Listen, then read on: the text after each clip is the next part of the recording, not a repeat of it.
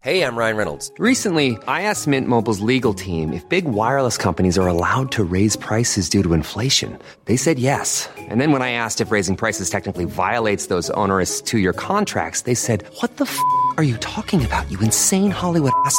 So to recap, we're cutting the price of Mint Unlimited from $30 a month to just $15 a month. Give it a try at mintmobile.com slash switch. $45 upfront for three months plus taxes and fees. Promo rate for new customers for limited time. Unlimited more than 40 gigabytes per month. Slows. Full terms at mintmobile.com.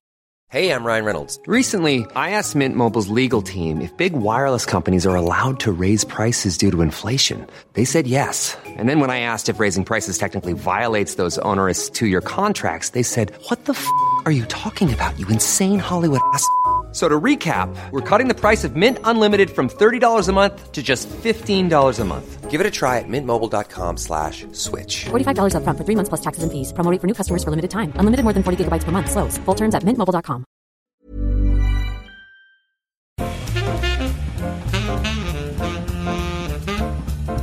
Welcome to Wood Talk for woodworkers by woodworkers. Now, here are three guys who like to use a lot of words, yet say nothing at all Mark, Matt, and Shannon.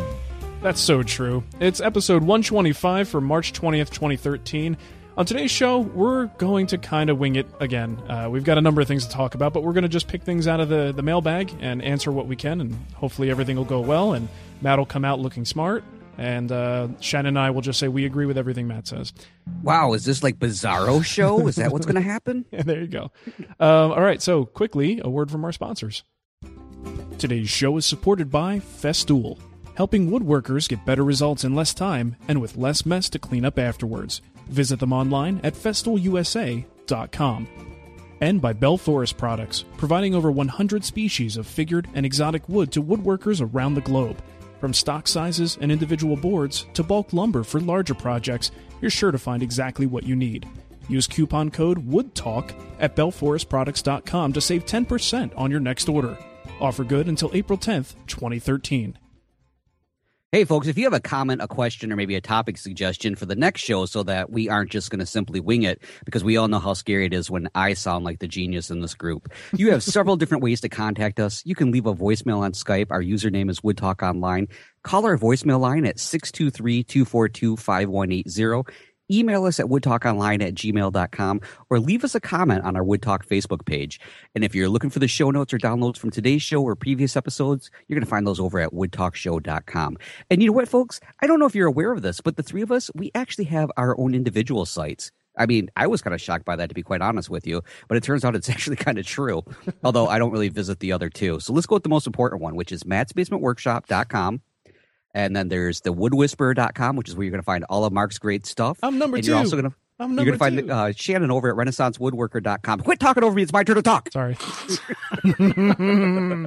And of course, don't forget, you can also head over to the forum at woodtalkonline.com, where we would love to hear your voice because you can't hear me talking over there. I got So- yelled at. Yeah, well, he yelled at you and then didn't mention my website. So Yeah, I did. I, I thought I did right there at the end. I said, whatever. Shannon's Outta over here. at blah, blah, blah, Matt's blah, blah. basementbookclub.com. What's going on here is my, my bad mood is clearly infecting you guys. You're, you're worse than me. This is horrible. I'm done. Matt quits. Just in case you missed it, Shannon is renaissancewoodworker.com, where you're going to find a whole bunch of great information over there. And some of it's from Shannon. nice. nice. Perfect. All right. So what's on the bench, guys? Shannon, how about you? Uh, what's on my bench? I'm in one of those weird spots where I'm I'm just kind of wrapping up a whole bunch of stuff, Yeah. and none of it's interesting.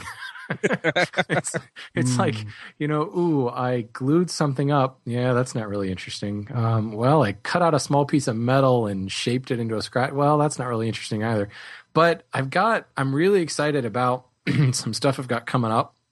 Um, I I don't know. I guess it was about eight months ago decided I would start planning in some actual breaks between my hand tool school semesters Mhm. because I was killing myself going Mhm. straight into the other one. And it's gotten to the point where, as much as I enjoy doing this stuff in the hand tool school, I love my little like month and a half break in between Yeah. where I get to just build some stuff. And I've got some cool ideas. Um, I'm thinking about I, I've I've got all of my carving gouges, and I've been doing a, using them a lot more lately. But they're still in those rolls, those two rolls, Yeah. and it's gotten to be kind of annoying um, because it's not like I'm taking them anywhere. It's like Right. they're all rolled up, packed up, and safe. And where am I taking them? You know, I, I think I've taken carving chisels out of the shop maybe twice.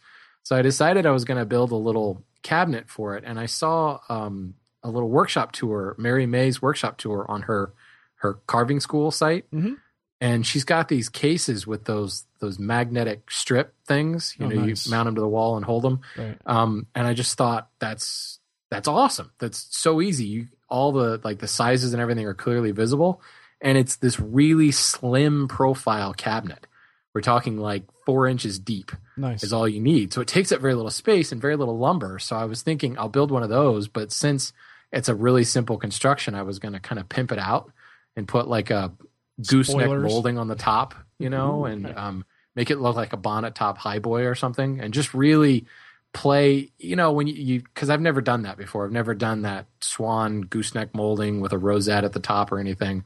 And you know, it's like, well, am I going to build a highboy to get my chance to do that? And this is just kind of a cool, very small version. So I've got that in mind, and I have a bedroom set in the design phase right now, which I'm really psyched about that Sweet. because um, I don't. Mark, was that was that your first bed you just built? Um. Yes, it was. Yeah. Yeah, I, for some reason, I just never thought that I would build one. Um, we're not really, we're not really in this house. We're not really fans of the whole big headboard, footboard thing. hmm It's more of in the like comforter and the pillows. And my wife's one of those 300 pillows and the guest bed type things. So it's never right. really been an issue for us. But uh, it came up, and I'm kind of excited about it. And you know, you started getting into planning, and you start looking at photos and looking for inspiration, and it becomes like it consumes you, and it's so much fun. I've Yeah. got some cool ideas.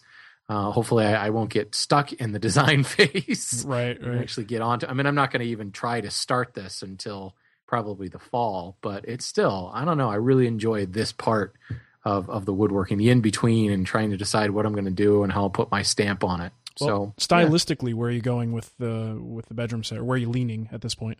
Well, it's going into my my guest bedroom. Mhm. So, um, what's in there now is um, you know furniture that a woodworker would be ashamed of. You know, it's like stuff left over from college. Right. Um, IKEA. press and- board. milk, milk laminate. crates, milk not, crates, not and even not even high quality like IKEA. Yeah. yeah. it's it's like probably bought at Walmart, Right, you know. right. And um, but the one nice piece of furniture is the little colonial looking corner cabinet that I built for the hand tool school. It's over in the corner, obviously, and that was kind of I I dumbed it down or pulled it back from heavy colonial to just kind of a nice little raised panel corner cabinet. Mhm. So I think I'm going to stick very simple and start with a shaker palette and see if I can dress it up a little bit from there. Cool. Um, and there's a really cool shaker bed in in one of the many shaker books out there, museum type books. That's um, it's turn posts and uh, very there's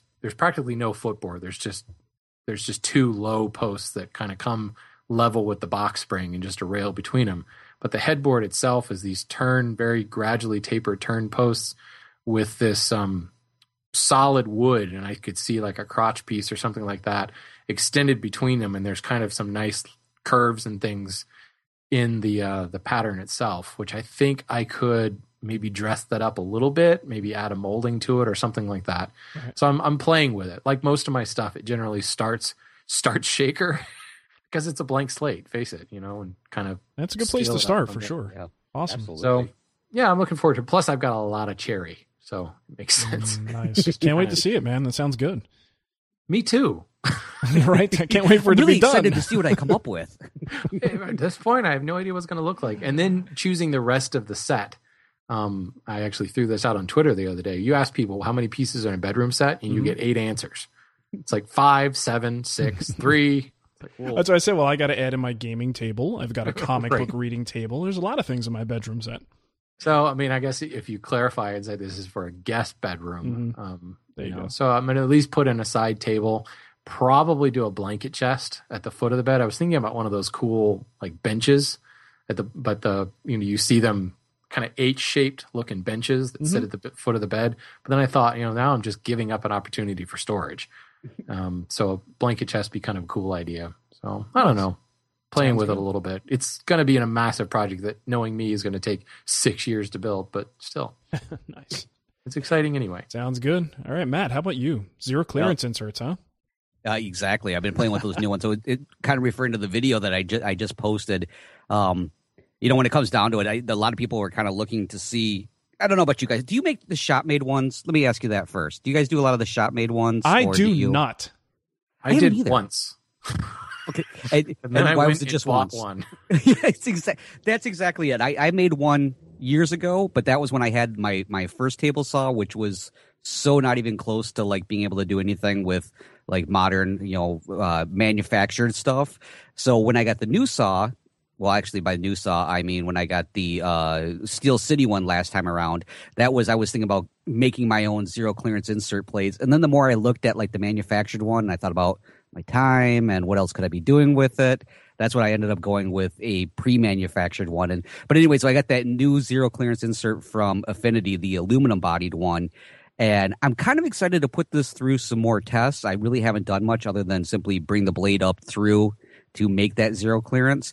And uh, it, I was talking with the uh, the manufacturer about it, and they pointed out some pretty cool things that I think I really want to maybe try out, so I can talk a little bit more about it. Like somehow I know something about it, but the you know it's zero clearance throat plates just seem like the weirdest thing to me because you don't really think about it being an issue until you have that one really thin piece kind of drop down on the curve and to completely mess everything up for you. yeah, yeah. It can get scary too if there's a little bit of a gap there. Anytime I, I have to do either, I don't know, maybe something with a slightly thicker blade or just a little bit of a bevel angle, I have to go to the manufacturer's standard uh, thing just to get that little bit of extra clearance, and I hate it. It's just something about seeing that gap there that just makes me nervous. We just, it's kind of like if you're used to working with uh, splitters and riving knives, and then you suddenly, for whatever reason, use a saw that doesn't have one. It, It's like driving without your seatbelt. It, may, it just makes you feel like you're doing something unsafe. Oh You know, yeah. Well, what's really driving me crazy was on my first table saw, which was a little benchtop one. Do you remember what they used to pass as like a dado uh, zero clearance insert? Not even a zero clearance insert, just a dado throat plate was, which was this tiny sliver of plastic, and the rest of it was completely wide open. So as you're like basically, one foot wide opening. Yeah. yeah, it's like yeah, you're, you I'm gonna create this dado and I'm gonna pass it over the Grand Canyon. Oh, that doesn't make me uncomfortable at all as it's going over it. So Nice. you know that's what I finally had a chance to actually do a throat plate for my dado uh, blade, and so again, I'm I'm really kind of curious to see how this works out with this new aluminum bodied one. It, shouldn't be any issue at all, but there's just that part of me that I keep looking at that opening and thinking, man, somehow even with like a three eighths dado on there, it looks like it's going to take up the whole thing. But then again, I'm a really bad judgment of any type of measurement. Just ask my wife. So Whoa. No, Oh, Whoa. that's horrible. Whoa. I was talking about when we were getting ready to lay carpet. Uh, okay. All right. Sure. So, Um, anyways, that's that's pretty much all I have going on. Dirty, potty-minded people. What do you have going on there, Mark? I I hear that you something kind of fell into your lap recently. A little bit, yeah. The the whole domain thing has happened. Uh, we've of course anytime you can avoid having extraneous letters and, and things in your your website's domain, that's a good thing. And we've owned the woodwhisperer.com for the longest time. Well, I don't know if anyone I probably told the story a couple times, but about 3 months before we started the show, we found out that someone else, well, we found this out after the fact. As it turns out, 3 months before we bought our domain, someone bought woodwhisperer.com. And for years, it's it's actually a Turner, Paul Stafford, who owned it, and he just used it as a redirect to his gallery of, of his turnings. And the guy makes some amazing stuff, by the way. Uh, so it was one of those things where it kind of annoyed us because we did offer him years ago to purchase it, and he just said not at this time. So there was just nothing we could really do about it, and we just kind of forgot about it. So it's been five or six years since the original attempts, and, and and as I said, we just didn't really think about it much. And suddenly, out of nowhere, he shoots me an email and says, "Hey, uh, I'm interested in selling. Do you want to buy it?" and you're like, uh, yeah. Well, w- what had happened? One billion Yes, dollars. it'll be one billion dollars. Well, one one someone actually made him an offer and said, I, I have a firm offer for you. I'd like to buy this domain. And he said, Well, I'm interested in selling it, but I don't know you, and I know somebody who really wants it, who's going to do something good with it. Uh, that that I would rather sell it to. So he offered it to me for the same price. And incidentally, it was less than what I had originally offered him the first time. Uh, and I'd like to think that the value of it has gone up significantly since that time. So uh, we, we really got it for a, a steal. And uh, just glad to finally have woodwhisperer.com as part of our, our, our domain thing because I think it's just natural. Most people hear a, a name like that, they're not going to want to type the word the in there. It's kind of annoying. So Well, yeah, I mean, I can't tell you how many times I've tried to go to the site for Wood Talk online and uh, or, or Wood Talk, and I try to get to the forum, and it's always like uh, or to the live page, and I, I always forget the. So Yeah. this is going to be a huge. But you said that it was a redirect to his his gallery. Well, it was originally. So if you would go to woodwhisperer.com, Can you put it back that way? Yes. you do, you like the gallery. I'll have to give you his Uh, website. yeah, it's way better than the content I'm seeing right now. I have to tell you. Uh, I might agree with you. I might agree with you on that one. Just kind of kidding. Yeah, just sort of. Um, so yeah, that's about it. Uh, again, I'm still taking pictures left and right, and, and I'm very slow. And I mentioned that before we started recording, how frustrating it is, and that's why I'm kind of in a down mood today because I, I can't stand when I when I work hard and I have I feel like I have nothing to show for it. It, it makes me feel very unproductive, and that's So kind you're flash happy, is what you're saying. sorta yeah. You so know, we're, we're not going to think you any less of a man if you just say I miss Nicole. uh, yeah. She's when, Just- when did she just leave? In, just in case she's listening. no, uh, she's probably not. She's got better things to do than listen to Wood Talk right now. Don't we all? I mean, yes, yes. Um, what was the other thing I wanted? To, oh, I, I'll get to it in the around the web section. I've got a funny link to share. Uh, but speaking of around the web, let's move into that. Shannon, you want to go first? Yeah, I um I just had a woodwright shop geek out moment this week. Uh, I've been watching the stuff on uh, popular woodworking shop class on demand, the the old kind of vintage woodwright, and uh, I always forget that it's still on the air because we don't get it. It- They don't they don't actually show it. Maryland Public Television, at least the the regional one in my area, hates woodworking. like they they they would like to tease us. They'll put on like one episode of a show and then it goes away for eight years or whatever. Yeah. Um, and uh, so I just forget that there's that website out there that shows the current season. And I saw it. I was like, oh, cool! All these new episodes. He has an episode on there about a screw cutting lathe. It's a one of those Barnes kind of bicycle pedaled lathes. He's got a a, a wood one. I've worked on a, wood one like that, but this is specifically like a machinist lathe, and it's just like the ultimate gearhead geek session. It's just so cool to see how this Victorian era machine has has tackled this incredibly precise action hmm. of making your own screws. He also makes a, a live center for a lathe. He makes a tapered uh, mandrel for uh, a bow saw. It's just very very cool to watch it, and you could see the look on Roy's face. He's like a kid in a candy store. He's just so happy and excited. Although I got imagine that giant manual, grin that's really kind of scary Yeah. sometimes. You're like, whoa, what's going to happen next?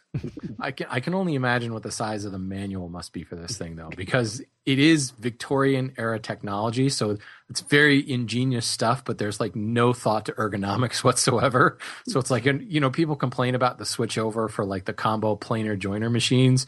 Oh my god, it took like two minutes. It's like five minutes to unscrew this and then swap this 300 pound flywheel out, and it's just it's a very it's a one of the better woodwright shop episodes i've seen and it's available online for free so That's awesome. check it out There is I bet you- something. There's just something about the Woodwright shop. You know, the the the set and the way you know Roy Underhill himself. Just the show itself is just you can't look away. You know, it's, entertaining yeah. I mean, go and figure right half of the time it's stuff that I will never do just f- because of who I am and what I like to do. But it, I half will of the time, there, it's stuff I won't even do Yeah, and I will sit there and just watch it all day long. I can easily get lost in that stuff. It's great.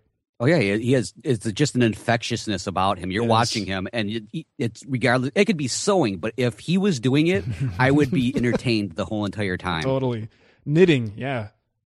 Maybe Nah, I wouldn't go that far. Maybe that's too far. that's that's you're pushing it there, buddy. Uh, all right, who's got this uh, link from Cliff here? Oh yeah Uh, this one's this one's mine too he actually um dm'd me on facebook the other day his wife gave him this cool wooden watch Hmm. and it's just a we had a wooden bicycle a couple weeks ago or last week or something like that Mhm. and Yep. these are just really well done i mean they look like designer watches made out of wood so Ooh. just a neat idea Cool, Nice. Matt. There you go to go with your ring sets. Trust Yeah, me, I was go. looking at one and I'm thinking, you know, His and I've got hers some watches. Really, yeah, I've got some really pretty African blackwood that I think would go really good with this. Look at that. That's nice. Wow, those are awesome. They are. Nicole, give me give me one. Yeah, you know, birthdays are only like a month away or so. Yeah, People no should kidding. really start thinking about what they're going to get us. I know. Coming up in April. Here we go. Yeah. Uh, all right. I do have a quick Missed link. mine. Come on, folks. What's the problem?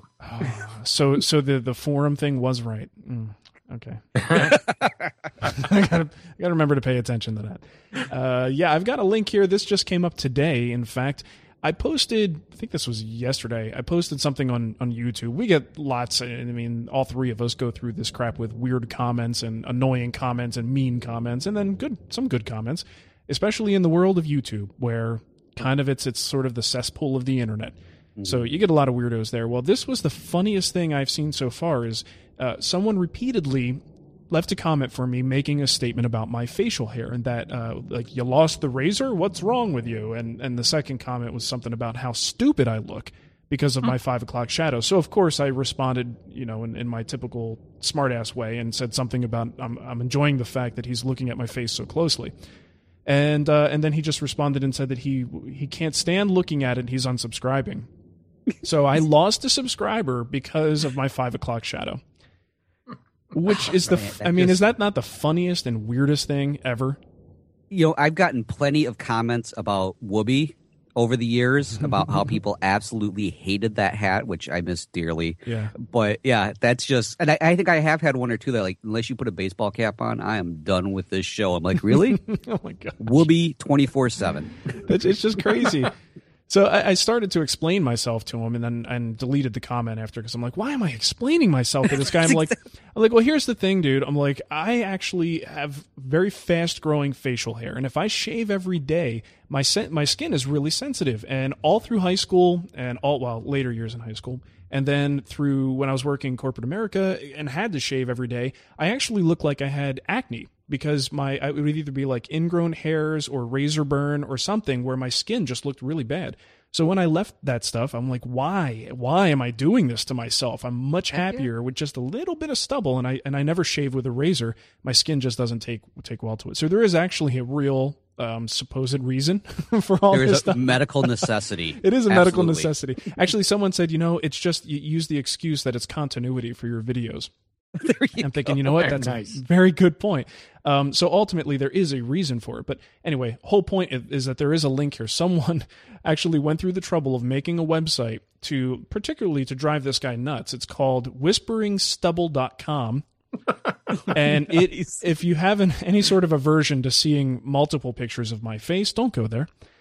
and it's just like a honeycomb structure with just a ton of clips of me and i guess every picture you see of me will always have some sort of stubble to some degree. I mean there's even one where i, I can see that I, that's my version of clean shaven but you can still see it looks like stubble You know what would Um, be really great is when you go to that website. You know how there's those websites with like really annoying music that pops up the second you get there. Yeah. They should be playing Jimmy Buffett's "It's Five O'clock Somewhere." there you go oh that would be perfect so it's it's set up to be like a movie thing and, and you know the epic struggle blah blah blah there's even a quote here from matt that says a story of triumph and majesty and then uh, shannon says a heroic tale of wisdom and truth uh, yeah so oh and nicole has a comment here too she says hot should be titled 50 shades of face nice. That one's awesome. I like that one. yeah I can guarantee that mine was completely ghost written because I don't really even know how to spell those words that I said. there you go. So anyway, thank you so much for doing that. Uh, you can actually follow the guy who did this at Knead K N E A D on Twitter, and I got to get his actual name. But thank you for doing that. You really made my day with this. That that was good. good stuff. Good stuff. So let's move on to the poll of the week. Our good buddy Tom Iovino at tomsworkbench.com. You can check out all of his great articles over there. He asked the question Do you pre finish prior to assembly? And uh, 30%, or I'm sorry, 34% said only for complicated projects. 27% said some components, but not all. 13% said I'll sand, but I don't bother putting, or I won't put the top coat on until after assembly. 10% said, Of course I do. It's the only way to fly. 9% said never, and 8% said that they never thought about it. So, how often? I mean, obviously, you can't do this on every project, but if the opportunity presents itself, um, do you guys tend to pre finish? Nope. Well, Shannon, you don't finish at all, so it's kind of it's a moot point for you. I, I, I did it once, and that was last week. okay. And that was because I installed. Remember, I, I did that install in the basement of the church down in the In catacombs. the, in the creepy place. oh yes. Yeah, that was um probably going to kill me if I opened a can of finish down there in that closed space. So Right, right. I pre-finished, then installed. That's the only time I've ever done it. How about you, Matt? Uh, well, theoretically, 100% of the time, I, I always do it. But in actuality, um, I am pretty much in the 8% of never thought of it. okay, that makes perfect sense. Sixty-seven percent of the time, he does it every Ex- time. Exactly. Actually, you know what? I, I will go to the 9%. I have thought of it, and then I just go, hmm, Well, it's it's one of those things that you can't just. It's not something you can just wing because if you're going to do it, you're typically working with parts that are like probably well they're done. They're done. The only thing that needs to be done is the glue up. So you have to take precautions to make sure that the finish doesn't drip over into other critical parts. There's glue that needs to be added so you can't get the finish on the glue joints. Um, even even if you're talking about let's say you're doing a bookcase and you want to do the shelves ahead of time well you have to be able to fit those shelves into dados on the side panels. So you, you you're going to finish that flat surface but you have to not finish the final three eighths of an inch of each of those shelves. Um, that can be really tricky to to do. So there's definitely a little bit of work involved but i will say especially in in terms of casework if you can pre-finish holy crap it just makes life easier. Well, you know, it's so funny because my fear, I think this is what always happens is I, every single project, I do plan on doing some sort of uh, pre finish on it. But what actually ends up happening is because I have this tendency of, even though I do a dry fit, everything goes together. I'm like, this is going to be perfect. Let's just roll. Somewhere along the line, I could mark every single piece where it's supposed to connect with what, and I guarantee I will screw it up when it comes to the final assembly. So there's that part of me time. that pretty, yeah, easily. Okay, 98% of the time, 98.999% of the time. And then I know I'll end up damaging that pre finished surface. So I'm like, you know what? Let's leave it blank so that I can undo the damage that I'll end up doing and I won't have to worry about it. you always have the best intentions man I Oh, don't let know me about tell ya. you guys, but my joinery is so tight that a, a layer of finish and it won't fit anymore. So Yeah, sure. Uh-huh. Bs um, all right yeah by, fi- by finish, you mean extra epoxy to fill in the gaps? that Or- quarter inch of epoxy and it won't fit anymore. See, the way I look at it is I intentionally undersize my joinery because the finish is going to fill in the gap. Oh my Ooh, gosh. touche. it's on purpose. you know, speaking of complete gaps, my I need talking about beds, just like you, Shannon. Maybe this is the year of beds or something because Could my be. kids both are in desperate needs of beds, like to the point where they're threatening to sleep on the floor in our bedroom unless I start doing something about it.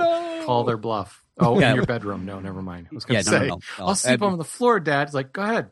Yeah, trust me, it's not going to hinder anything with Sam and I. But what uh, what I'm thinking is, I was looking at the bed that I had. I had made them stacking bunk beds years ago when they were really little, and they were sharing a room in our old house.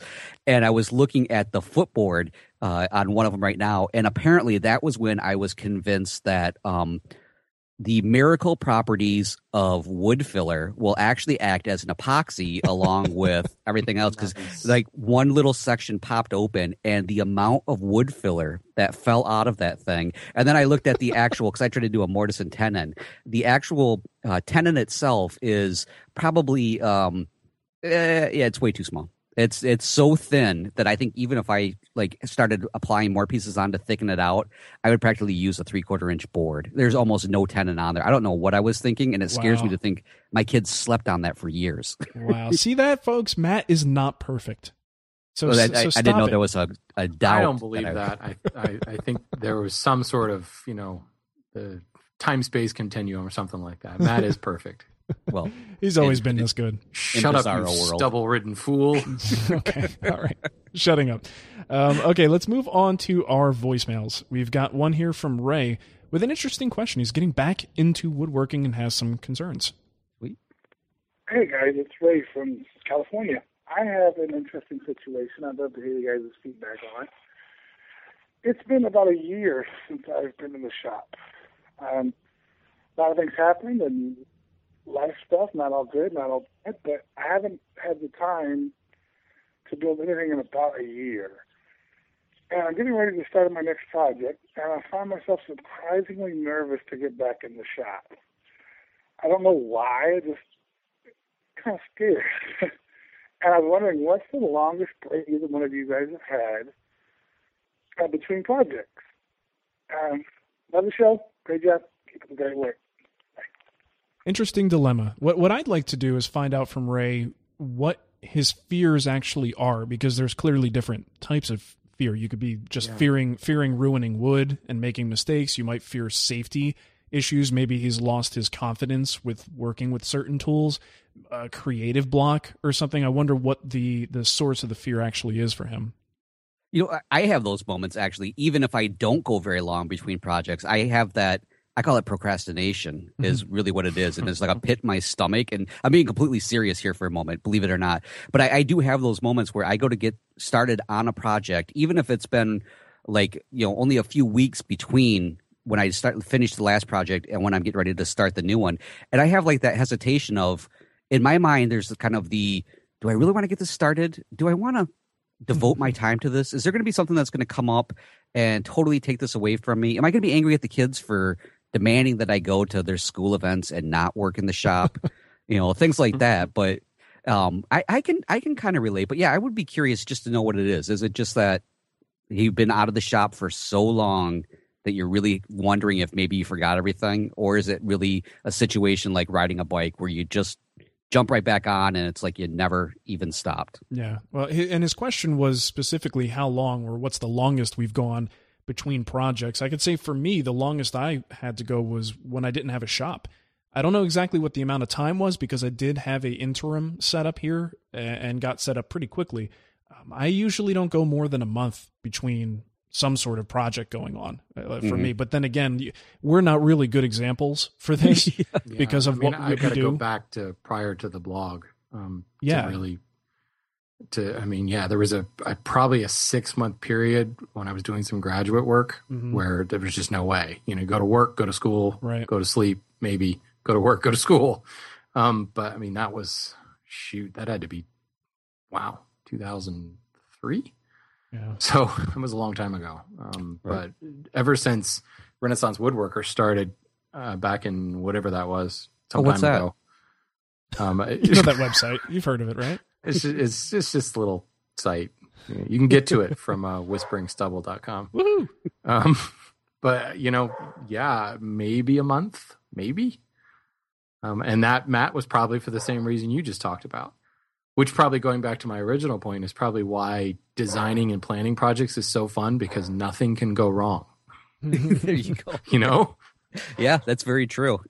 well, and I don't know that that potential. I don't know that Ray necessarily wants advice on what to do because he didn't specific. Excuse my dogs in the background. Uh, he didn't specifically ask for that, but I think you know if he's struggling for what to do, uh, one of the things that I find the best to get me back into the woodworking groove, and I probably recommended this in the past, is to go in and do a shop project. Do a, a project that doesn't have very high stakes uh, one one that you can just kind of practice some basic techniques, use some predictable material like some decent plywood, uh, and just get your feet wet again, get your comfort level back in, and make something that helps you get organized in the shop, something useful. So it's kind of a you know you get uh, two two for one there, and that should at least for me that gets my brain back in the game, and then I could go back into designing and building something new.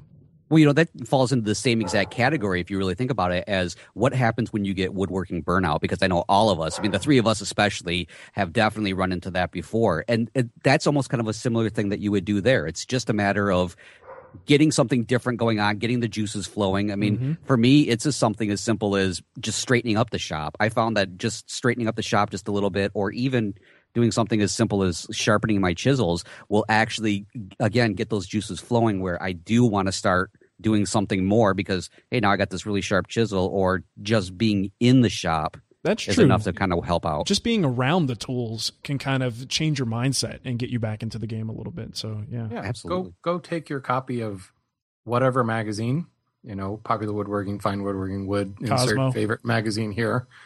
Go grab a stool, sit in the shop, and read it. Mm-hmm. Yeah, you just being know. in there, it's amazing how you suddenly feel. It's almost like an infection. There you go. Go into your shop and listen to Wood Talk online. That's Ooh, a good. One. I go that far. That's kind of dangerous. mm. All right. So the next uh, voicemail we have here is from I'm going to call him No Name McGillicuddy, and he is echoing some Schwarzian advice concerning pine. We had a question about pine. I believe Ooh. it was last episode. So he's uh, just passing on some advice. Hey guys, uh, you guys had a question in your show your most recent show about pine, and uh, Christopher Schwarz' uh, book on workbenches. Uh, recently got done rereading that again.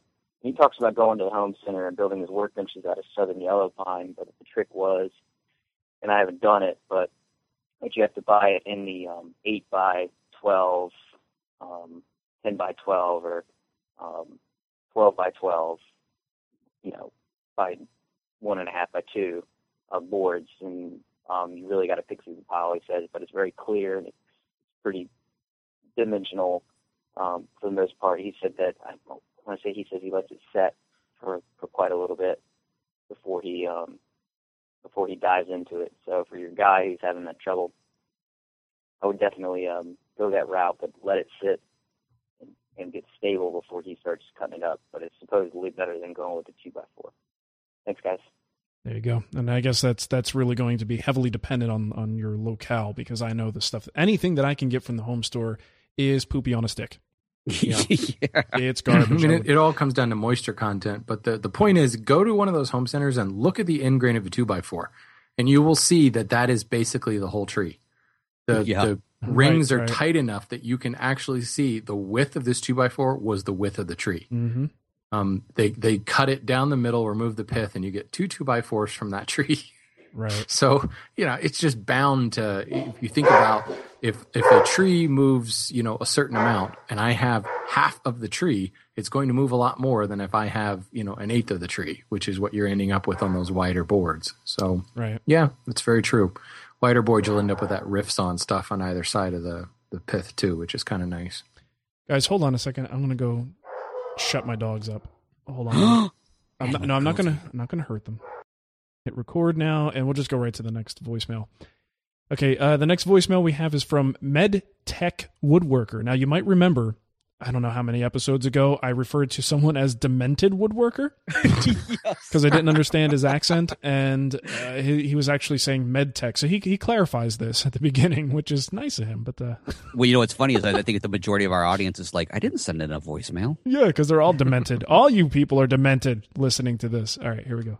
Uh, hi, this is Ernesto Segoy from over El Paso, Texas, uh, aka the MedTech Woodworker, M E D T E C H, not the not demented. Uh, Mark, I was coming over, you know, definitely just to ask a good quick question. Recently, uh, my front tree just fell off. It's a one type of a, of a honey locust, or somebody told me it's a, a form of acacia. Anyhow, I was thinking it's a pretty thick tree. It's roughly like around almost 30 inches uh, width on the main trunk, and I want I definitely want to make a. I want to mill it down. I bought a chainsaw for it, and I want to you know mill it out. But I was reading on the one inch per year rule, but it seems like this tree was already kind of dry, because that's why it fell over with the wind. All, all the underside is all dry. But anyhow, not to make it too long, uh, what do you guys recommend in order to make it dry faster so I can start using it? I've been trying to read of people saying make yourself like sort of a kiln, cut it up, stick it up, and cover it up. But some people say that's not good, and I'm afraid that as it is, uh, I just moved in my workshop from the living room to one of the bedrooms, and my wife was not too happy about it. And I don't think she'll be too happy to see all that wood piled up in the backyard for a whole year. So if you can, you know, help me out with that in a quick way that I can mill that, and that I can get that wood dry the in the thickest possible form that won't take it more than I guess three months while I get everything set up. Uh, that's it. Talk to you soon. Bye. Well, we happen to have someone here, a special guest uh, who knows a little something about wood and, and drying wood. Shannon, welcome to the show. Let me let me first say that that still sounded like demented woodworker. I know. I wasn't crazy for thinking that, right? it's the way he says the, The, medtech. yeah, the woodworker. medtech. He, the way he pronounces it. If you're not paying attention or you don't see it written, you think he's saying demented woodworker. demented woodworker. You know what's so funny is when he spelled it out, that's what I have to do with my job title all the time because when I say cytotech, all people hear is psychotech. so they always assume like I work in some sort of like mental capacity. So every time I say my job title, I always spell it out. And then those who actually hear it always give me that look like, what do you think? I'm stupid? And there's another part of it's like, yeah. Nice. Well, I'm also curious, and demented woodworker is available. That domain is currently Someone needs to pick that up and do something with it. Seriously, how is that still available? That's perfect. Okay, anyway, um Oh, rushing drying is a very scary thing. Um, Lots of problems. you you can do so much damage so fast if you try to hurry up the drying. Um, he says it fell over because it's already kind of dry and maybe maybe rotten at the bottom, which is Mhm. also a little bit scary. Um, well, I mean, I guess if he mills it up and it starts to fall apart on him, then he'll know that that part's not usable. So maybe further up the tree would be okay, but um, I doubt that it's really, really dry. Um, if it it's completely bone dry and it just fell over, then it's probably not structurally sound enough to even use for anything. Hmm, yeah. Um, I mean, we're talking about rotten and dried out wood that probably will just crumble away. So he only can really tell until he starts cutting cutting the boards up a little bit. The one inch uh, one inch of thickness, one year per one inch of thickness is a very very good rule of thumb. Um, you could build like a solar kiln, and there's lots of little plans online for that. Yep. Um, and if I remember correctly, there's actually a plan for one of those in um, Chris Becksvoort's new book that Lost Art Press just put out. Um, with the grain or against the grain, with the grain, I don't know. LostArtPress.com, go there. Um, or just look up solar kiln. The the deal with the solar kiln is um, it's not going well. I shouldn't say it's not going to get as high. He said he's in Texas, didn't he? Yeah. Yes, he did. Oh, geez, Texas. Just just leave it out in your driveway. Sticker, sti- stack and sticker it, and put it, you know, like under cover, so it's not in direct sun, and you're kind of okay. the the one inch of thickness per per year thing is probably not going to apply in that particular instance because it is so hot and dry hmm to begin with. Now, assuming he's we don't know where in Texas, if he's over in like Beaumont or Houston or something, um, pretty dang humid over there. Um, but certain parts of Texas, it's really really dry. So, um, but it is hot certainly. If he puts it in a solar kiln, just basically build a little frame and put some like plastic sheeting over it, and it just allow for a little bit of um what's what's the word I'm looking for? Circulation air circulation. Just the ambient heat out there and the fact that the sun is warming in and not letting the heat escape it's going to get pretty dang hot pretty dang fast. If he were living you know like up where Matt is I'd say you could dry it more gently with a solar kiln. I'd even be a little scared in Texas unless he's doing it like right now um, if he tried to do a solar kiln in Texas in the middle of July I think he'd run into trouble of drying it too fast. And the reason I say that is if you dry too fast, the most common thing is, is called case hardening. Some people refer to it as honeycombing, where the outer layers of the wood dry completely. The middle, the inside core of the wood is still wet and it will actually separate from the outer layers. And you get this, this shell.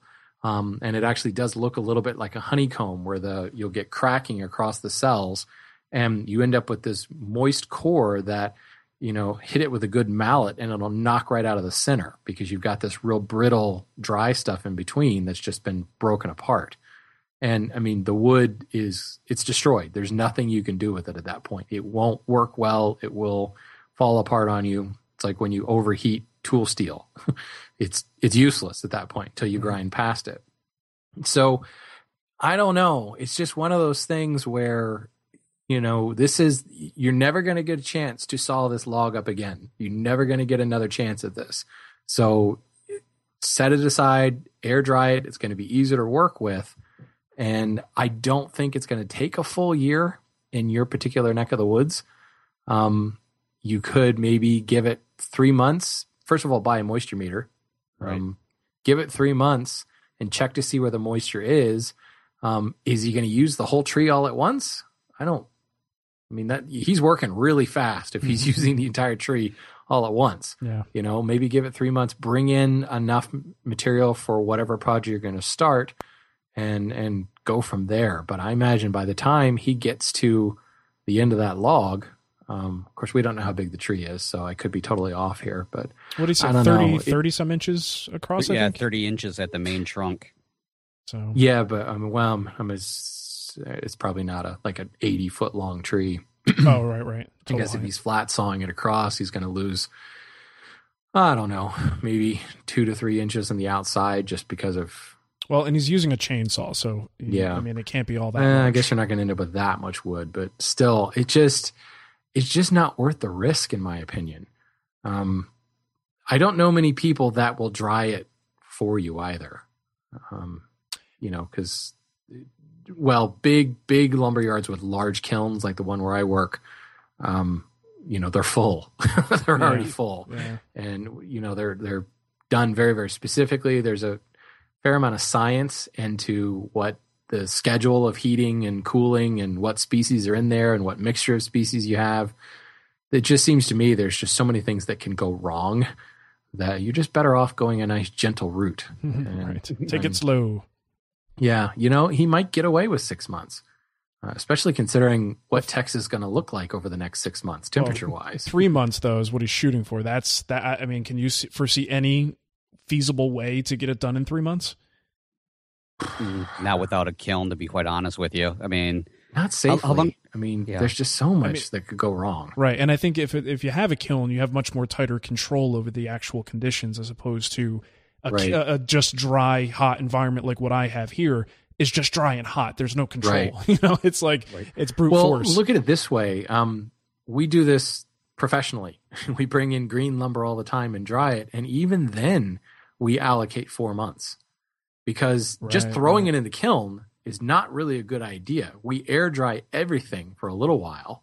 You know, it's like when we say bring your lumber into the shop and let it acclimate for a while. Mhm. We're letting it acclimate before we kiln dry it.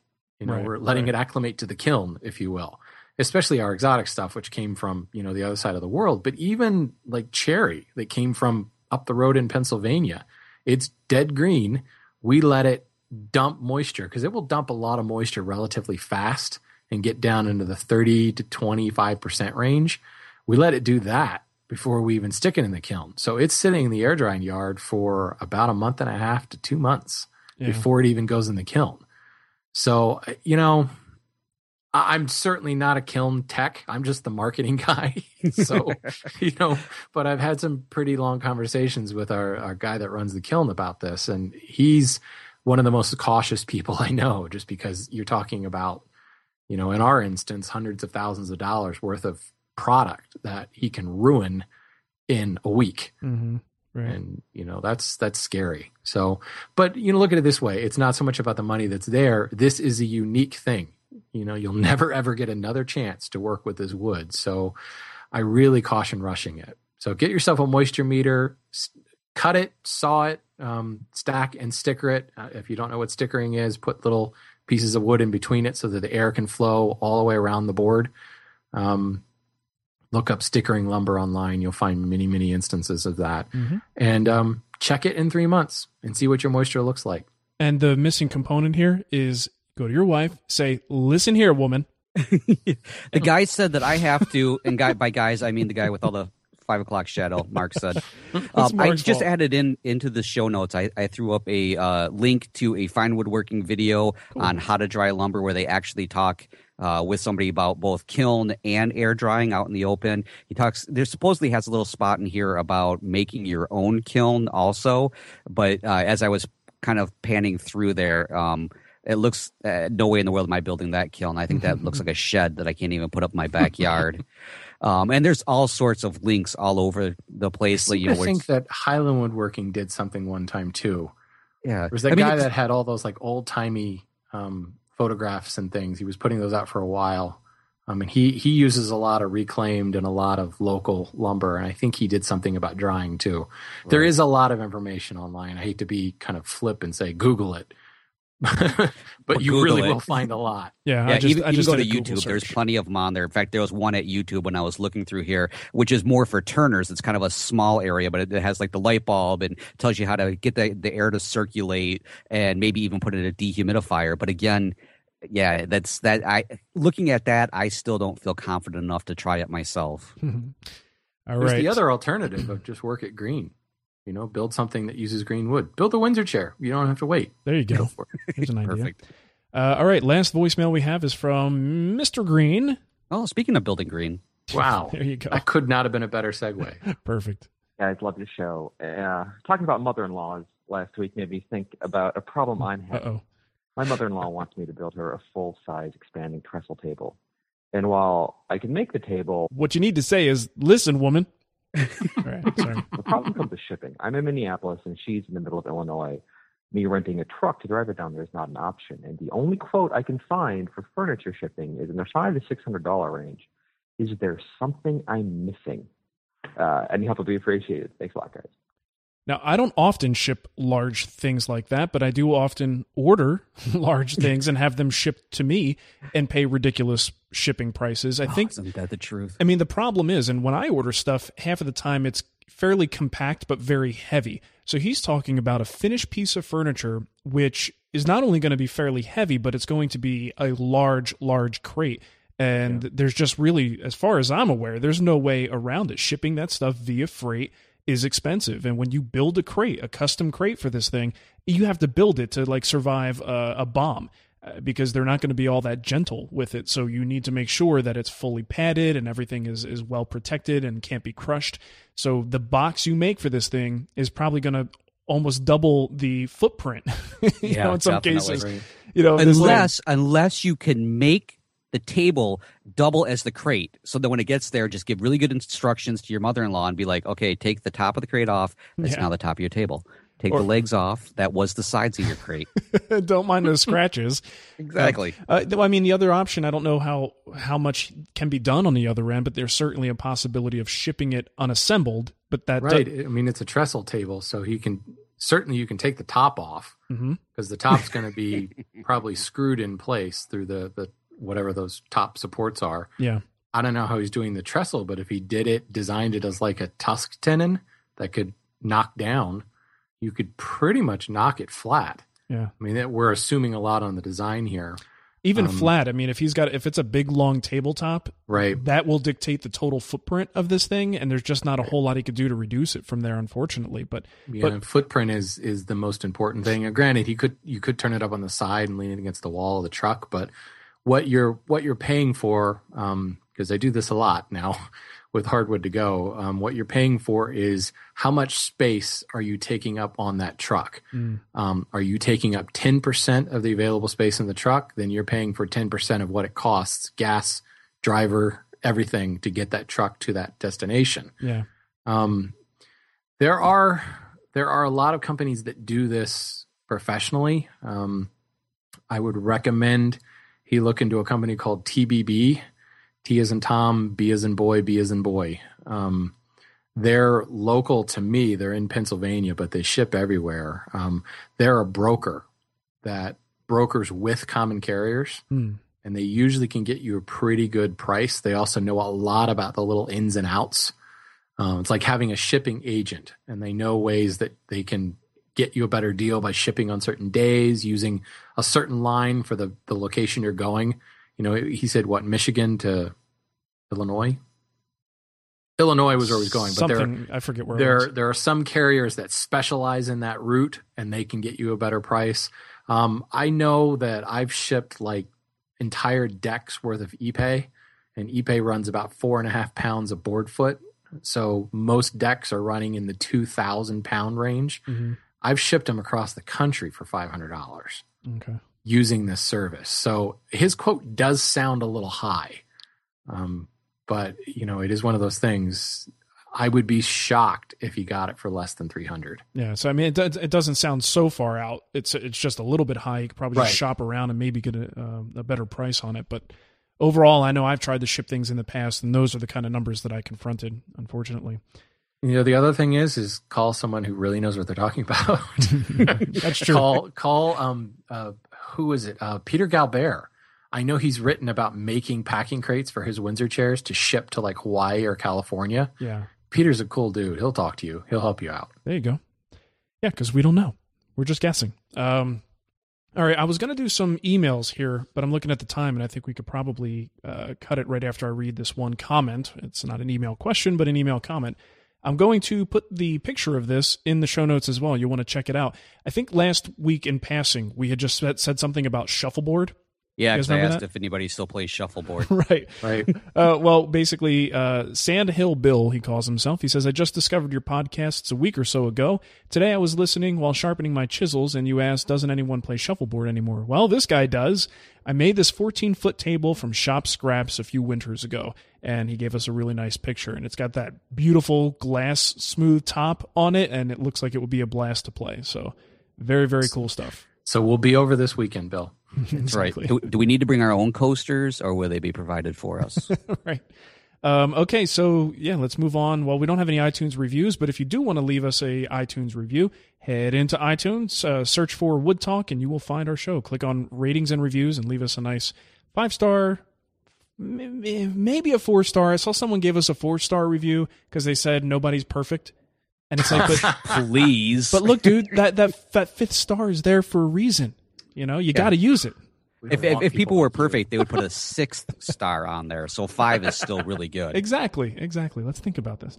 Uh, yeah. So if you want to do that, you could do that in iTunes. We always appreciate it, and we'll read your name on the show. We're not reading all the reviews anymore, but we will say your name, which is always fun.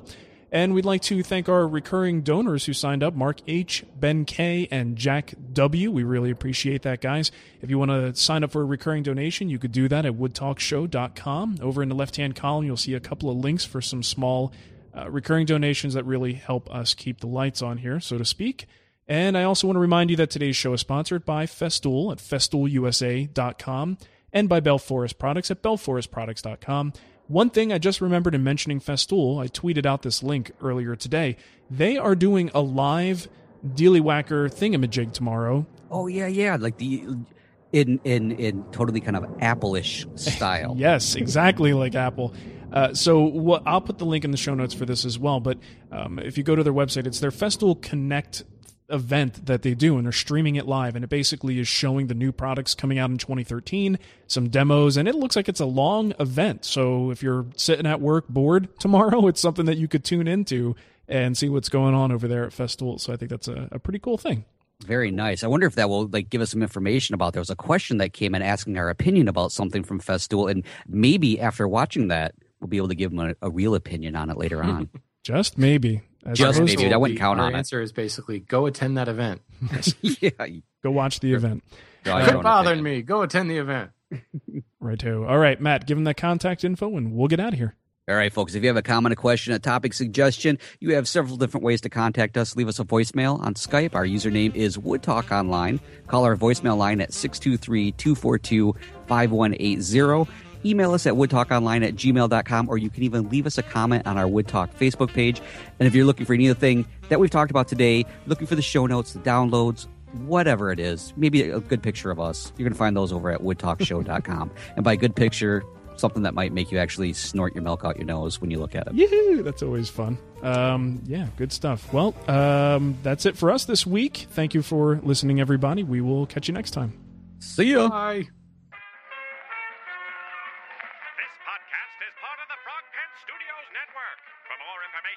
And other shows, visit frogpants.com. Audio program so good, it's like you're there.